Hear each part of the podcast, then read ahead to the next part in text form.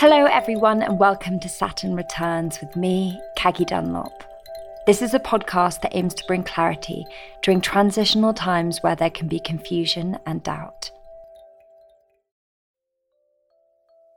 I think it's unrealistic to ever be completely yourself. As much as I, you know, I'm committed to being as honest as I can on your podcast, because that's what it's all about. We're not always honest with ourselves, even when we're on the loo, are we, by ourselves? or are we? We're always filtering, tweaking slightly. On this week's episode of Saturn Returns, I am joined by the lovely Melissa Hemsley. Melissa is a food columnist, best selling cookbook author, real food activist, and sustainability champion. She is passionate about spreading the power of feel good food. In this conversation I have with Melissa, we talk about the pressures on women and this concept of feeling like we have an expiry date like we're running out of time. But actually, what we kind of unpacked was what's the rush? A lot of these beliefs around what we should be doing or how we should be living our life or what we should have achieved by a certain point, especially around the milestone of turning 30, often adjust society's conditioning and not actually true. And it's a real mission statement of mine to unpack that and to try and empower others to believe that they can live a life authentically and that they don't have to follow the status quo. Melissa and I also share a love of napping and why that's so important. So, I'm a Taurus, so everyone that knows me knows I love a nap. Melissa also talks about Donna Lancaster, and Melissa actually introduced me and Donna, and she was on a previous episode of this season and discusses the bridge retreat and how that impacted her. Before we get into this episode, let's check in with our astrological guide, Nora. Saturn in the charts acts as a self regulator. Wherever it sits in the charts will point towards where we should mature and reassure ourselves of our ability to do so. Because it's Saturn we're speaking of, it can take a lot of tough lessons before we're able to even acknowledge that the internal reassurance and examination of coping mechanisms really is up to us. The work that comes with letting go of what stands in between us and the liberation of crippling anxiety, low self esteem, procrastination, and unproductive perfectionism, and so forth, which are all issues that deal with the feeling of safety or lack of it within the body, and perhaps even a lack of true connection to the body. Root chakra work, for example, can be amazing to really understand the core and triggers for some of these issues. Connecting with the body through exercise, a reliable routine, nutrition, meditation, contemplating where we feel scarce, resting, as well as simply noticing where and when it feels unsettled and unsafe, can point to where Saturn is trying to wake us up and help us find a way to build our own structure and seek the knowledge and help we need in order to become closer to the adult and soothing, reassuring presence we needed all along, so that we may leave anything that cripples us behind and find the internal freedom to become whom we've always wanted to be. Well, at least one Saturn transit at a time. Well, Melissa, thank you for coming on the Saturn Return show. I'm super excited for our conversation. Thank you. Thank you you were sort of one of the front runners of the first people to kind of get into the the food space and in that time where it was all really new what was that experience like for you and can we start from the very beginning when you kind of your career began well i wanted to be a doctor uh, i think probably because my mum wanted me to be a doctor and i think i probably announced it at an age as we all do sort of just test the waters with saying things we want to be and become and i think i sort of i got a lot of praise for it. So i think i really went for it in terms of um at school too and i got so much praise for it. I think i loved the idea of being a helper come healer but i wasn't prepared for the amount of the blood the emotions the gore and when I was 16, I went to Chelsea and Westminster Hospital to do, you know, a work experience day, which is literally, you know, you just stand there and watch. I went to the pediatric ward and I watched a circumcision on a six year old. I remember, I think Wimbledon tennis had started that day and it was so hot. And I just thought, it's so hot. It's a circumcision. We then had to go and chat to the parents and let them know. They were obviously like, oh, thank you so much. And I thought, well, that's really nice. But also, no, that, you know, I couldn't even handle that amount of, of blood. And what do you um, mean, let them know? Did they not know? well, I, I, can't believe they just let two 16 year old schoolgirls that just done their GCSEs walk around. It was it was mad. And then my second week, I think I went to because I'm a Kingston girl. I went to I think Wimbledon to the um, pathology forensic labs, and I just thought, my gosh, props to all the healthcare professionals, but it's not for me. I'm too emotional for this. And it's so funny because I've listened to a hell of a lot of Saturn Returns. Ginormous fan. Thank you for having me on. Can't quite believe it. Um, and I, I, I know you've you've talked a lot about emotions and being, you know, you're too emotional or you know thinking it's perhaps the negative but actually i think it's got me where i am now and i think the interest in biology and working with people to understand their body and understanding my own body is where I'm at now. Come, you know, how old am I now? I'm about to turn 37. How old are you? I'm 33. So you oh. would have just gone through your Saturn maturation as well, which is like another visit from Saturn. Hello, Saturn. Thank you. I think I've had quite a good year of connecting to to nature, to myself, to the universe. I'm feeling really good. I think if you had asked me even three months ago, I wouldn't, I would have been, I was in a very uh, more fearful, introverted space. You know, we are still coming out of this pandemic. I know. How's it been for you coming out of it? Slow and steady, uh, you know, in the best possible way. I've rushed myself definitely at points. Must catch up, must, must earn the money I lost, must get back out and see must be the best guest at the wedding because it's been rearranged three times so definitely can't cancel even though i'm not well and all that stuff. What about you? Yeah it's that it's strange actually because during the pandemic i actually was doing okay. Like i think because then you know i started the podcast i had that to really lean into and it kind of held me accountable and gave me something to really invest my time and energy in. And also because it acted as a support system for a lot of other people that were kind of going through it. And a lot of people in my family and, and friends were really struggling with anxiety, some of them for the first time ever. It's sort of creeped its way up. And, you know, people in my family that have never experienced that kind of mental health struggle. So I think the space that the pandemic created meant that a lot of things were unearthed and came to the surface for the first time for a lot of people. So that, you know, on one hand was quite painful for people to have to really look at that stuff. But I would say at that moment I was I felt quite grounded.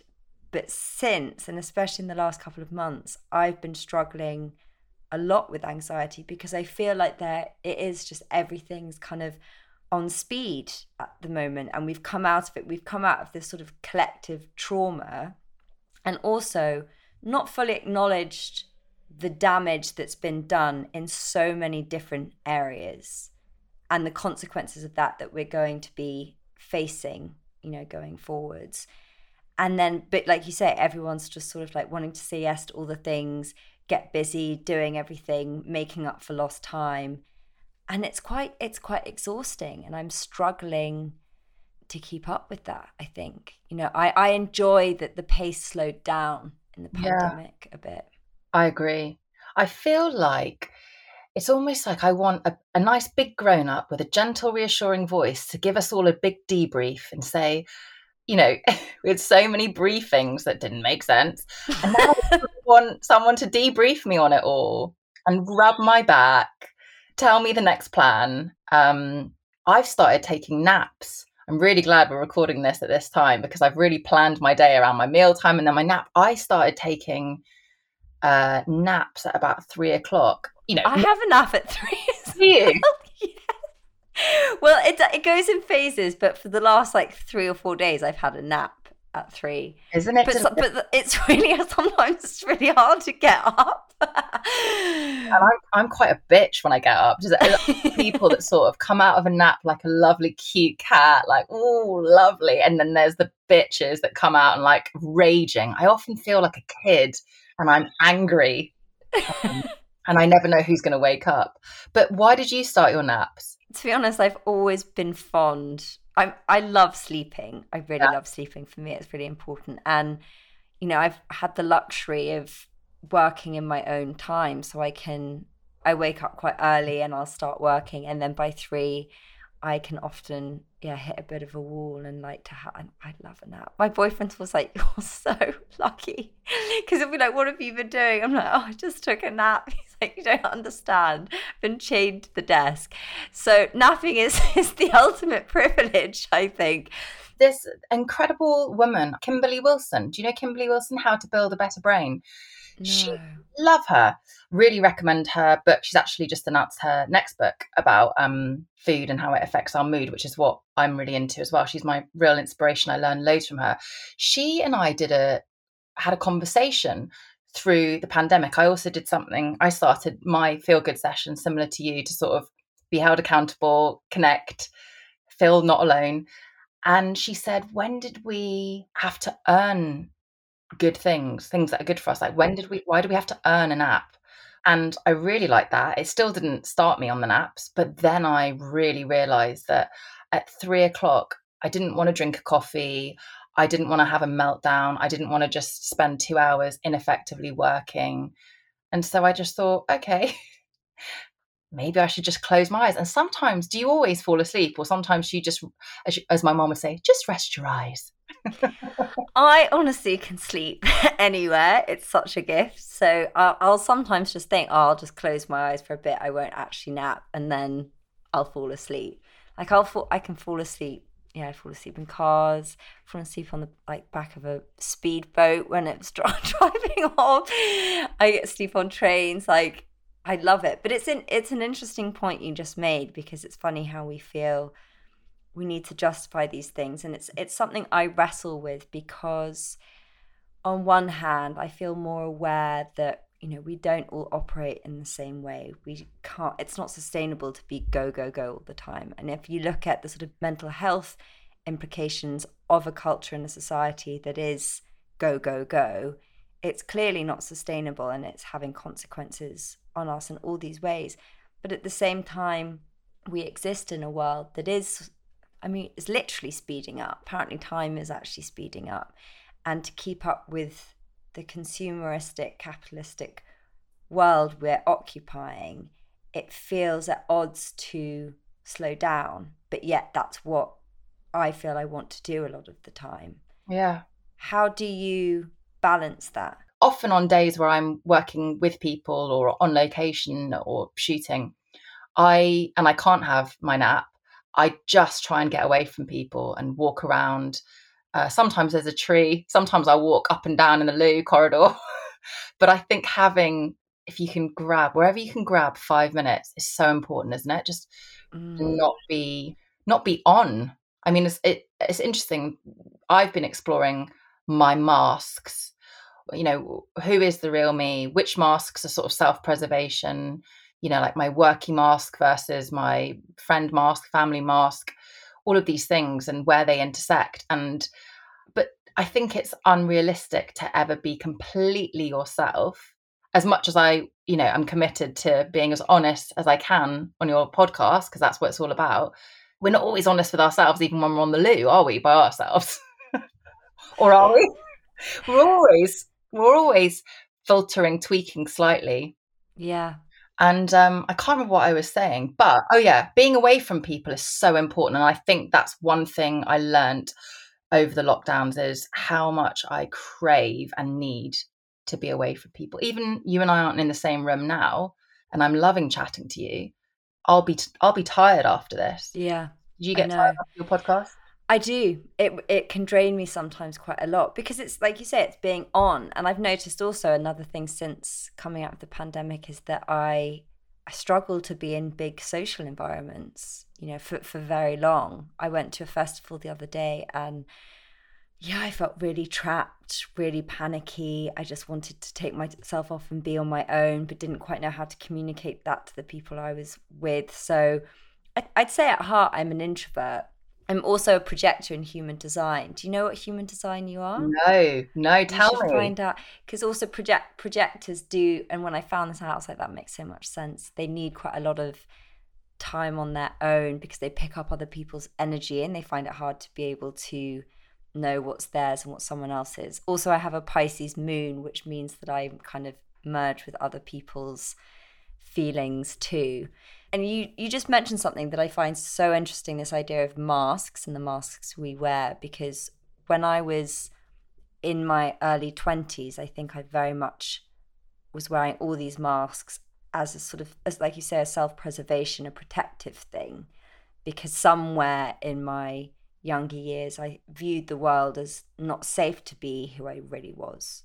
And so I was like, okay, through observing how other people interacted and what they did and what they wore and what they said, I thought, okay, if I become like that, if I mold myself to these people, perhaps I'll feel like I belong. And so I'd say for the majority of my 20s, I ended up shape shifting. And that then meant that I was a different version of me anywhere I went and that did make me feel a false sense of belonging for a little bit until I completely lost myself in the process. And that was during my Saturn return, where I just was like, I have no idea who I am. I've completely abandoned who I am so many times that it feels lost. Mm. Yeah. I think about four years ago, I went on this retreat, which sadly no longer exists, called the Bridge Retreat. Have you ever heard of I've it? I've heard of it. Oh, Caggie, I wish you and everyone listening could have gone on it. So why does, did it close? It closed. Well, I went on the last but one before the pandemic. It closed because it wasn't. I think one of the reasons I think wasn't sustainable during the pandemic, and it sort of shapeshifted to different workshops. So since then, they've done weekend workshops, online courses. There's one called Deepening into Life, and the co-founder Donna Lancaster has written a book called The Bridge, which has just come out, and I think you'd love each other, you two. So I went on this retreat, and it's primarily a grief retreat. And she and her co founder were lead facilitators of the Hoffman process retreats, which I know loads of people have been on. And my father passed away coming up to nine years now, but I hadn't. I didn't feel that the therapy that I was in at the time, I, I don't know whether I was resisting it, it wasn't the right therapy, it was just talking therapy not just it was it was great for many things but something shut down and i remember saying to people does anyone know anywhere i could go and cry and wail and hit things mm. i felt like i needed to be an animal mm. and i would only tell very close people this because obviously it's a different world now from four years ago you just didn't really you know do you think your podcast would have existed and been so popular four years ago no no way we started off didn't we spraying our moon mist and together and uh, all the way, you know. So I was like, oh, does anyone know I can go and cry and punch stuff and scream and wail? And um, I went, and then I realized that I could do some one on ones with Donna. Anyway, she introduced the idea of masks to me. And I remember after, I can't remember how long, but I remember after a while, we started a Zoom session online during the pandemic. And she said to me, I can see you she's really cheeky. And I was like, yeah, no, I can see you too, and I can hear you. you know, like when you check text yeah. your mic. I was like, I can see you too. She's like, no, no, I can see you. She's like, I, I've seen, I can see you now for the first time. You're not masking with me, and it's so funny, isn't it? This idea, and I think a lot of people who do and don't see therapists, what, what do you really tell and not tell your therapist? You know, you mask without realizing and so she said to me this is the first time the the layers of the onion are coming off i can see you i can feel you you're not pretending to be in a good mood you're not even smiling at me or asking me how i am i can just properly see you. Because i think i would bounce into therapy like hi how are you? Thank you so much for seeing me. Na na na good girl. Like I, I would just role play for like 15 minutes of the hour until i would start allowing myself to enjoy and be in my therapy session. What do you think shifted then? I think she, because she is just incredible, I think she just constantly reminding me I could be myself and I could be safe in our sessions. and that she wouldn't judge me. I didn't need to be anything for her. I didn't need to please her. Nothing I could do would displease or please her. I guess her process was working. I understand what you're saying in terms of, you know, talk therapy is fantastic and can do wonderful things for lots of people, but sometimes it gets stored in the body. And like you say, if you are still operating from that having to be a certain person when you walk in the room, you know, someone very close to me said that they had therapy for 10 years and never talked about the thing that they actually went for, which I think is really common. I actually have done that myself. I'm like, actually, I went for something specific and I haven't actually mentioned it. It's been a couple of months. Or, um, you know, wanting to come across in a certain way, because essentially it's still a stranger. And I think a huge element there is trust, is feeling safe with the person that is holding space for you, essentially, so that you can come undone. And we're not really programmed to do that or conditioned to do that. Mm. And also, I remember, I think I've really enjoyed Zoom therapy because I've seen therapists in various parts of London as I've grown up in London, moving to, you know, Camden, Brixton, so on. I've it's changed. And I would remember how I would cancel, rearrange, or just not really be present in therapy because I knew that in oh in 10 minutes I'm going to get spat out onto the street and have to get on the tube and be their yeah. shit in my stuff. Whereas I think that um, Zoom therapy and especially retreats, you've got the time to bed in and poke away at the painful stuff. Another amazing thing that Donna, three things I think that she's really taught me is one, rituals for positive and so, you know, so called negative experiences. I'll come back to that.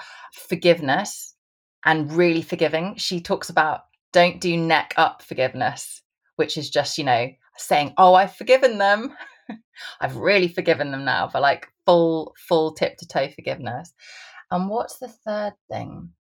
Oh, just just that I'm perfectly imperfect. She just says that all the time. You're perfectly imperfect. Or, you know, I'll go off on a story and I did this and they did this and then that meant this and they probably will never work with me again and uh, my books won't sell. She's like, and Because you've spoken quite a lot about perfectionism. Yeah. Is it something that you struggle with? Yes. And I think that sort of comes back to what we kicked off with together, which is I was always praised when I was good and perfect and did really well. I was head girl and I was I I I I didn't want to be the best at things say you know a school test a spelling test i didn't want to be the best for a sense of achievement but i knew i just relished the praise. Just so wanted you know like i remember if someone said to me oh my mum really likes you you're her favorite you know i'd be like oh my god that's the best thing ever. And that's kind of sad isn't it? I mean it's really sad that it's not. I totally understand it but how do you find it working for yourself because you have to you don't have necessarily that praise. You almost have to give yourself that praise. And that's something because i'm very similar. I struggle with perfectionism and i abandon things because of my perfectionism because i think that they're not good enough or they're going to be criticized. And so i'd rather not share them with the world. And then also in terms of it's an interesting one because on one hand i reject authority and i don't like being told what to do but on the other side, I really live for being praised. And so when I don't have anyone that is kind of feeding back positive enforcement to me and I'm not giving it to myself, I then sort of get in this space of, I don't know if I'm doing anything right. Well, you know, my boyfriend jokes and he's like, You love feedback. I mean, I'm like, any feedback? Did I do all right? Did I do great? Did I this? You know, and I obviously want the good feedback. I pretend that I want all constructive criticism, but really, I want the good feedback. I want, you know, everyone to tell me it's okay. And I think the problem with that is, is sort of what you're asking is, is that if you're relying on everyone else telling you you're okay, you're not actually working if you you're proud of yourself or if you did a good job. Going back to mm-hmm. Donna, because this is a Donna appreciation podcast, she will often say to me, when I'm like, oh, I want to start this, and but I'm scared, a bit like you said, or you know, i am already halfway through this and that's, that's tiring enough. And, you know, I'm still working that out. She'll say, you know, it's great to have growth opportunities and challenge yourself. She's like, but you don't need to have a million growth opportunities. You don't need to put yourself out there. You know, that whole like feel the fear and do it anyway, which I used to, you know, maybe if you'd asked me five years ago, I would have, if you'd said, what's your mantra? I might have said that. And now I'm like, I don't, I don't need to all the time. I don't need to feel the fear every day. yeah, not all the time. I, I did it on Monday. I'm all right for the rest of the week. So, in fact, about 40 minutes before we started, there was a project that I was getting ready to um, kick off the next stage of it and the first stage had been really really great and i'd enjoyed it and we were we, we i was looking at my diary for the rest of the month over you know trying to actually this is a big thing that i've done last few years is trying to actually cancel and cut out and head girl people pleasing perfectionist me would have died rather than cancel on someone and now i do it and i try not to do it. I try and actually preempt that my month's getting too full. But i looked at it and i thought we're supposed to be having a catch up about this next stage and not only do I really need to not have a catch up that day, um, I also just don't feel ready for this project. As excited as I am, as good as I think it could be, as much as I'd enjoy it, as valuable as I think it would be for me and others, I actually don't have the bandwidth, the bandwidth, the brain width, the heart width, the energy. I'm not going to be able to have a nap for six months if I sign up to this and how do I want to feel? And can it wait? And I think that's a big thing. I think my perfectionist stuff, it makes me rush, go circling right back to slow or go. I'm like, oh my gosh, why am I running out of time? I think that's another thing I've worked on a lot in therapy is what's the rush? And you're 33, I'm 36, almost 37. I feel like we're the same generation where it was very rising stars under 30 or you know teenagers that have made their first billion whatever. It was very much oh my god yeah. always praised by what you'd got done. Young. Right? Yeah. And it's one of those things that you don't realize how much that's impacted the way that you operate. And it's something i've been writing about this sort of especially i'd say for women because there's other expectations around what we're supposed to have done in our 30s or be doing and it feels unmanageable to do all those things like for me i kind of only felt like i found my rhythm in something after 30 and now i'm 33 i'm like okay so i have and it's not even what i really think but it's what i felt like i've picked up through you know the media various things that I have to cram so much into such a short space of time because my shelf life is going to run out in one of these areas. And so at the moment, I'm doing exactly what you've just said, where I've taken on probably more than I can handle because I feel like I need to get them all done by this in this time period because then I have to go and do like other things that are expected of me. Who's decided our expiry date? It's so funny. I just had this vision when you said patriarchy. I just imagined you being packaged up on a supermarket shelf. It, that's exactly it, and that's that's how I wrote about it. It was like this idea that we are on a shelf and that we have an expiry date, and that somewhere in our thirties it runs out, and like everything past then is a bonus. And if you actually dissect that it's insane because you only truly know yourself i believe when you're in when you're 30 and like throughout that time is when you actually start to really appreciate and know who you are and dismantle some of these things. But simultaneously you're being fed the idea that you know time is running out that the window of opportunity is closing before your very eyes especially in uh, industries that you know you or i are in. Like for me I was in the music industry, the TV, that's all sort of, you know, they I think it's because people like to manufacture people and because oh, yeah.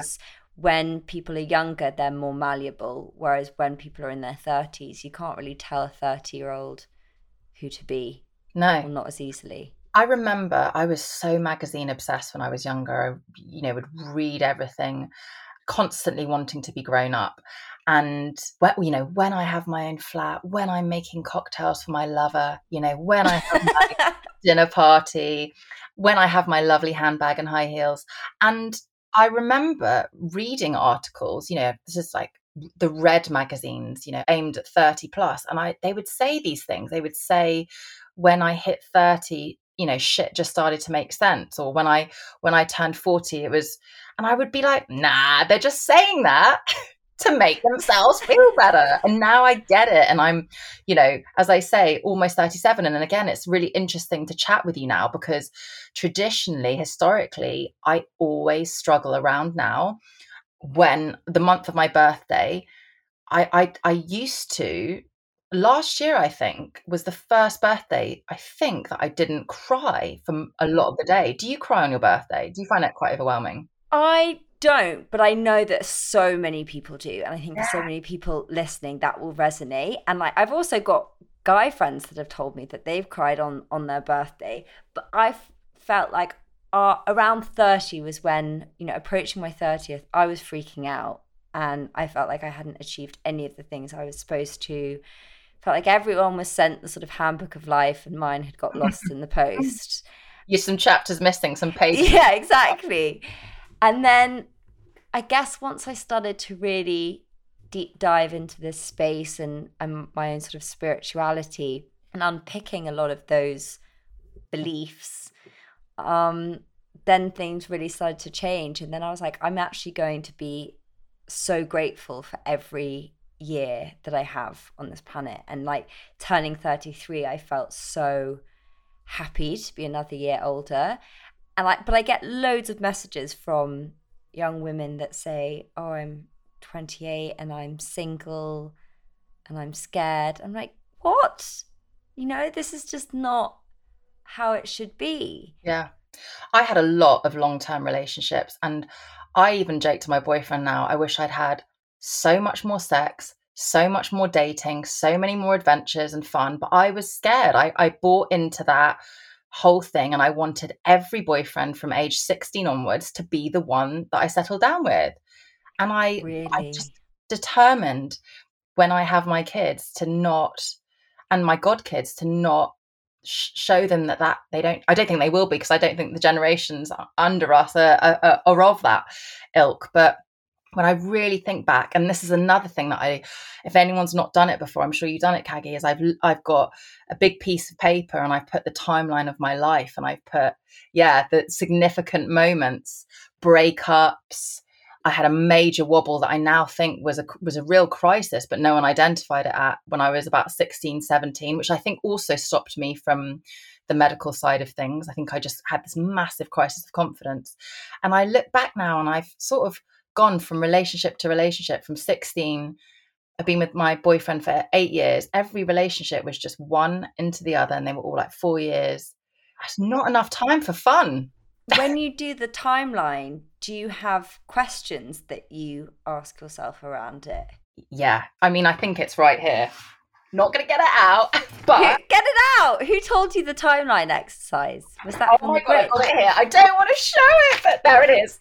Oh my God, can you, can you, what, so you've written a timeline of all the sort of really significant. I'm just reading something I wrote, trying to hear truth to a trance why me? It's not fair. I'm actually, my writing is so bad.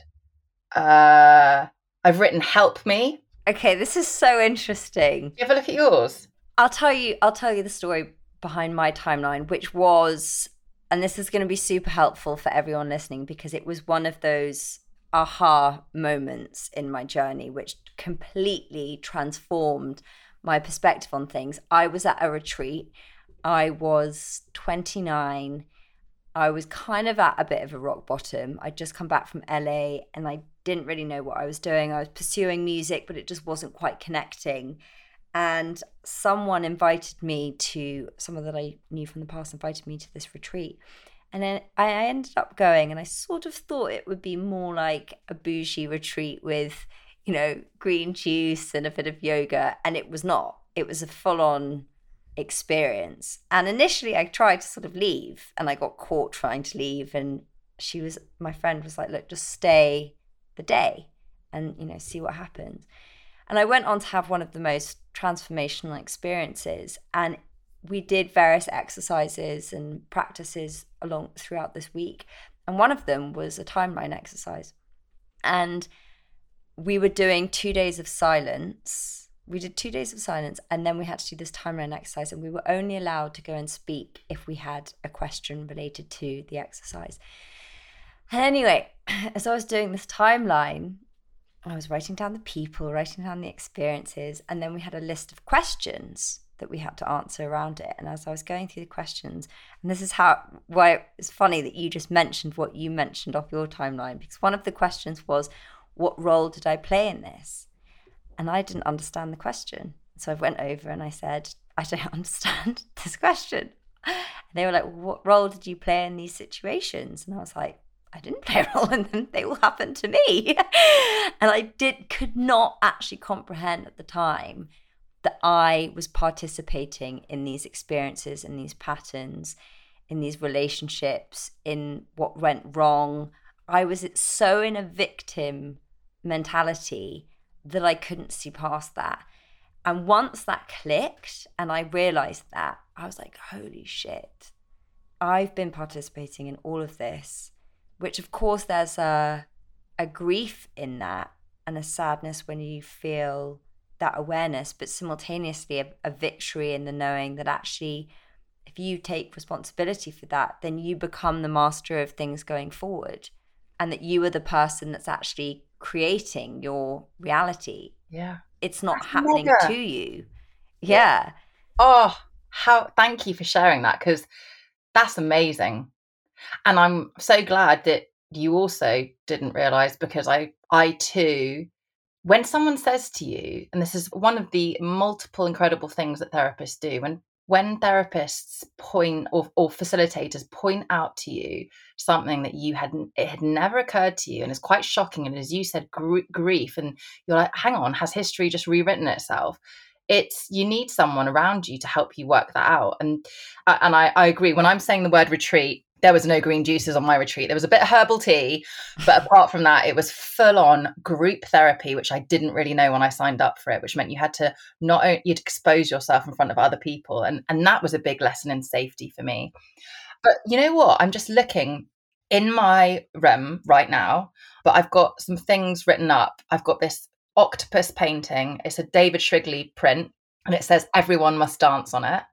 And that's something I really learned is when I'm feeling very high energy because you know I really have suffered and do suffer from anxiety. So sometimes when I'm excited my body's just clenched I can feel my stomach drop I can feel my bowels just go what and so I try and dance it out or or shake it out. Have you ever done shaking? I have and actually it's something that I know I need I've got out of is is free movement and I definitely think that my anxiety is probably bad because of yeah what you've just described. I mean, how does it manifest for you, and what does it look like when you're experiencing bouts of anxiety?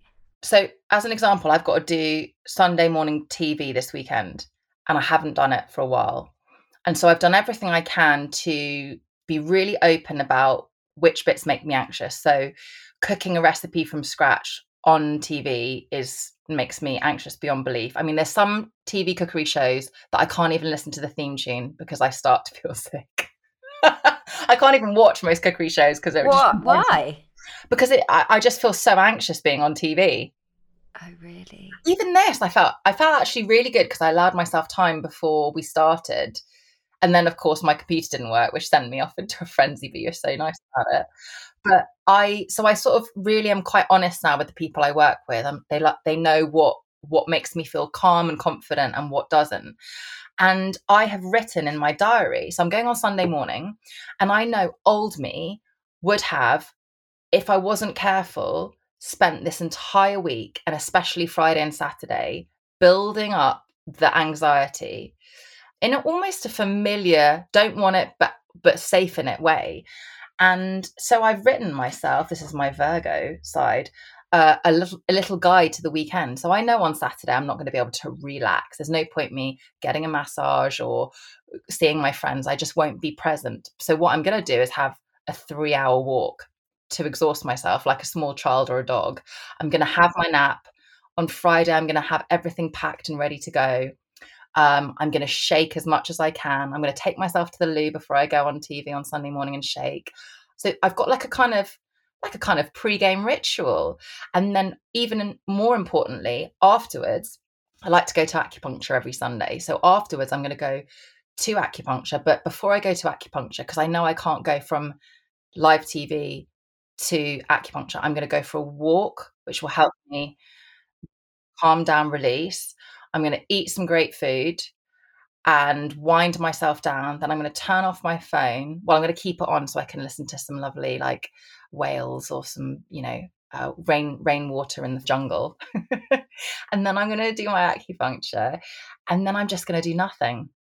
And I know that that's relatively easy because I know I don't have kids and I don't have people depending on me on Sunday afternoon. But I know in order to do something like that, which I don't do often, which is a great opportunity for me work wise to talk about my book and and talk about you know all the things that I care about like food waste and so on I know that I just have to do these things in the lead up and then and then afterwards to calm myself. And and I deserve you know like really this is the big thing like I deserve that. I deserve to the fact that I acknowledge what can't happen and what is unrealistic to happen and now know myself better that I know that there's certain things that will be good for me. I'll probably do quite a lot of like pottering and like washing on Saturday because I know it's a way to calm me while also keeping me busy. I think it's so important to give yourself permission to structure things like that. You know, I think a lot of people just think, oh, well, I, I don't know, and just end up not creating that space and just sort of spinning out. Um, I I get really my my anxiety has been bad recently and i think a part of that is actually not structuring things. But the thing that i get most anxiety about similar to you but for me is performing. So whenever i've been performing music it is oh my god for like the whole week if not weeks before i am a complete mess. And then i'm up there and i love it and then i come down and it's it's that part when you come down that you need to know the things that ground you because you see it with people that are like rock stars and stuff and they ha- you get a high when you're performing or on TV or what- whatever it might be and then people start chasing that high when they get off the stage because they're like I, I love that. I want more of it. Where can we go find more of it? And that's how things can spiral. So instead it's like you need to do the things that re-ground you and like earthy things so that then you can I guess similar to yours, it's like time alone, walks, switching off my phone. One of my favorite things to do is literally just lie on the sofa and listen to beautiful chorus and just lovely. light some incense and a candle and stuff. So I think that's yeah, I think that's helpful for people listening, especially you know, because we all experience it in different ways, whether that's someone going and doing a presentation and they get really nervous about public speaking, also, I think a useful tool is visualizing how it's going to go positively, you know, so, and also imagining how good you're going to feel afterwards and focusing on that rather than catastrophizing on everything that could go wrong. The funny thing is, right, what could go wrong is such an interesting question. What is the worst thing that could go wrong for your performance, me chopping on TV, someone's presentation. I mean, obviously we could lose our jobs, which would be mine mine is often something like i'm so scared i'm going to get diarrhea on live tv and chop my finger off all at the same time. i was going to say i think the worst thing would be to chop chop your finger off. Diarrhea and swear. Oh but my god. one that is unlikely but what's the worst thing that can happen? They won't invite me back again. Um, what would be your worst thing that could happen? Forget the words? I think for me, it's the fear of judgment. Do you make eye contact when you're performing? Uh, yeah, sometimes. I mean, I haven't in ages, and it's something that I feel like I know. It's you know, it kind of goes back to what we mentioned at the beginning of that, the balance between doing the things that scare you. Because I definitely do think that actually I perhaps got too in my comfort zone, and oddly, that is giving me anxiety. I'm like, I can't win because I sort of like half of me really loves being homely, needs my own space, and then half loves to perform and push myself in that capacity. So I'm trying to get the balance of that right. It's funny, isn't it? Because I bet all of us that love you would be like, you're so good at, you know, so tempting to say to you, even me now is, you're so good at it. You should do that. We we love you. We love seeing you perform. But then it's an interesting one because just because we're good at something, does that mean we should do it loads?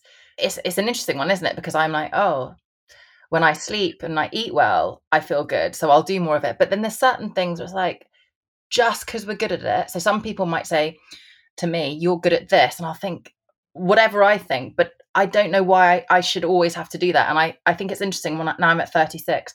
I think I'll always be in food and I'm really interested in sustainability and food and mental health. But I don't know if I'll always be giving out my recipes on Instagram, writing cookbooks. I'm so excited to see where it might go next. Yeah. And that it can pivot. It can pivot. Whereas my friends will say, What's your next cookbook? And what are you doing next on Instagram? And you're really good at it. Why aren't you doing it? And that's not a comfort zone thing. That's more of a I just I want I want to see. I want to mm. see. Well, also, people are always going to have perceptions of us. And it goes back to that thing of masks of the person you are with your family, with your friends, like you mentioned. I had it recently with my family where they were like, you know, a lot of them will say you should you should be a presenter. You'd be such a good presenter. And in a way, yes. I'm like, kind of, I kind of am a presenter because I'm doing my podcast. True. But I think that they have a vision of me in this sort of more commercial space. And I, it's interesting after those conversations, I sort of think, oh, is that what I should be doing? I think so many people are doing what they think they should be doing. Like you say, because they might be good at it or because, you know, their family tells them that that's what they should be doing. Because we don't really know how to or like encourage each other to listen to like that quiet voice that's like oh but i really want to be doing this. This is what lights me up. And i guess the question that we all have to ask ourselves is like how do we feel after that thing? Because someone said to me once the opposite of love isn't hate it's indifference. And by that they meant if you the strong negative feeling you have towards or i say negative but the strong reaction you have or anxiety you have towards going on tv or the strong reaction i have around performing used to make me think well therefore i must hate it because i'm having this anxiety and that's a negative thing. But actually the opposite of loving something is indifferent. It's when you're just like oh okay i don't re- that doesn't really light me up but whatever. Actually if you unpick that response you're having, it might be because it's the thing that you really need to be doing more of because it's outside your comfort zone. It's just your your ego or your protective systems saying, "Oh no, we don't know if that's safe, so we're just going to like freak out and hope you don't do it because it's unfamiliar, it's unknown, and we don't know what that means." And unfortunately, the only way that we really grow is by pushing that a little bit. Yeah. Agree. I've got a right old hypervigilant protective system. Mm. I probably should give her a name and ask her to chill out a little bit or have a day off. In what ways does she, do you think, protect you when it's counterintuitive to sort of what you, what would make you grow? She, I'm really thinking of her as a she now. She, I don't, it, she's so Uh, this this sort of hypervigilance protective is so part of me that I actually find it hard to work out which bits is is it and which bits is me, and that's something I work on all the time. I don't really know the answer to your question. I'm I'm going to have to sort of have my nap on and think about that one because I really don't know how to separate her. You know, I sometimes I think I've got a grip grip on it and i think that's what's quite interesting is sometimes i think like in, in a way like an addiction sometimes you are uh, or any new pattern you're trying to change or new habit trying to adopt a new one or or let go of an old one that you don't want so much. There's moments where i just feel overwhelmed with my hypervigilance and feeling unsafe. And a bit like i talked about before i just i sort of wallow in it a little bit and it just feels safer to feel unsafe and on those days, I try and not beat myself up and think I've gone steps back. I just think, well, that is just old patterns that I've had to live with for so long. And I think about my three year old little self um, and what she absorbed and why she feels unsafe. And I just think, okay, well, today's not the day for those big moves. Don't push it. Don't push it. Whereas you know, I think about Sunday and I'm like, what's the worst that could happen? You're so right. How am I going to feel afterwards? I feel such a sense of achievement. I know I'll enjoy it, a bit like you and you're performing. And, and and I'll say on top of that, I'm proud of myself for doing the work and getting myself to a, an open space where I can create the rituals for before and after. I'm really proud of myself for that. I think that's a really important thing that I've learned in therapy is to be like, well done, me. And I'm proud of myself for that. That was that took me a lot of years to get to that point. what's giving yourself the praise, isn't it? Yeah. It's so key. What's that song? Fatboy Slim, Praise You. Praise you. praise you like I should. Is that the I'm so bad at lyrics. Do you know it? That's the lyrics. Yeah, yeah, of course. I thought I was singing it so badly that you couldn't get the song. no, I know the song. And in terms of the um the food and mood connection, how would you say because that's something sometimes I think about in terms of my mental health, my anxiety, sometimes even my tiredness. How have you sort of figured that that impacts you and what adjustments have you made and how individual is it? Well, it's mega individual, but at the same time, I've really realized that on a sort of anecdotal level, that we are so the same in that we all love someone cooking for us, especially when there's someone we care about. And we all gravitate, whether it's, it's sort of a gloomy end of summer day today, isn't it? But whether it's a really boiling hot day or a chilly, chill to the bone day, we all gravitate towards comforting bowl food. So that happens to be the way that I cook and share recipes. And that's how I started, actually. I don't know if you know, I, I started by cooking for bands 12 years ago and I used to deliver, it was called like soup service. I used to deliver sometimes fresh, depending on where they were, but a lot of the time frozen pots of food.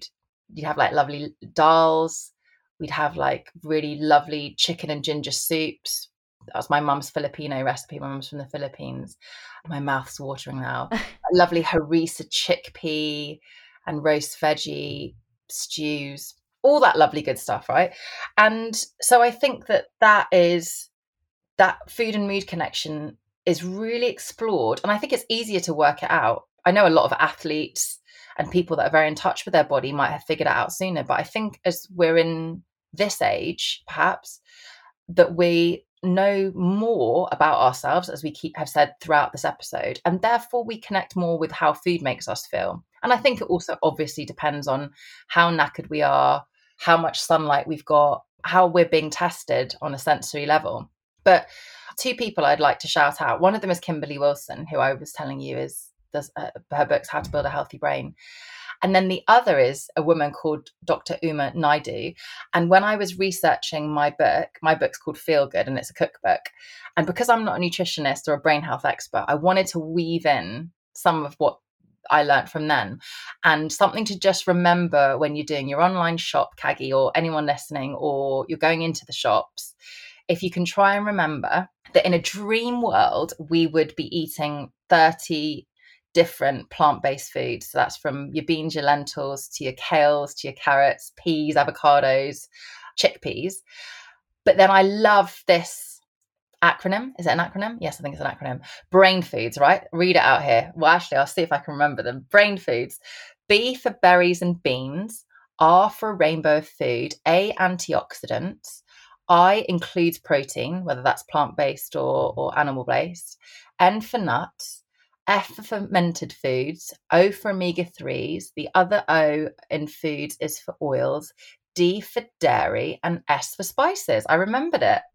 I love that. Brain foods. That's Dr. Uma's acronym. And so when you're shopping or doing a gentle meal plan or picking recipes, I've got loads of free recipes on my website, is try and build in those ingredients into your week brain foods. It's a really helpful, fun way of remembering. And then, of course, don't beat yourself up if you don't, but maybe then you go, okay, next week, didn't have enough berries and nuts this week. I'm just going to try and have some delicious baked oats with berries for my brekkie, and I'll scatter some walnuts on there and some Brazil nuts, good for my selenium. Lovely. I think that's so great because it's so easy for people to remember that. Yeah.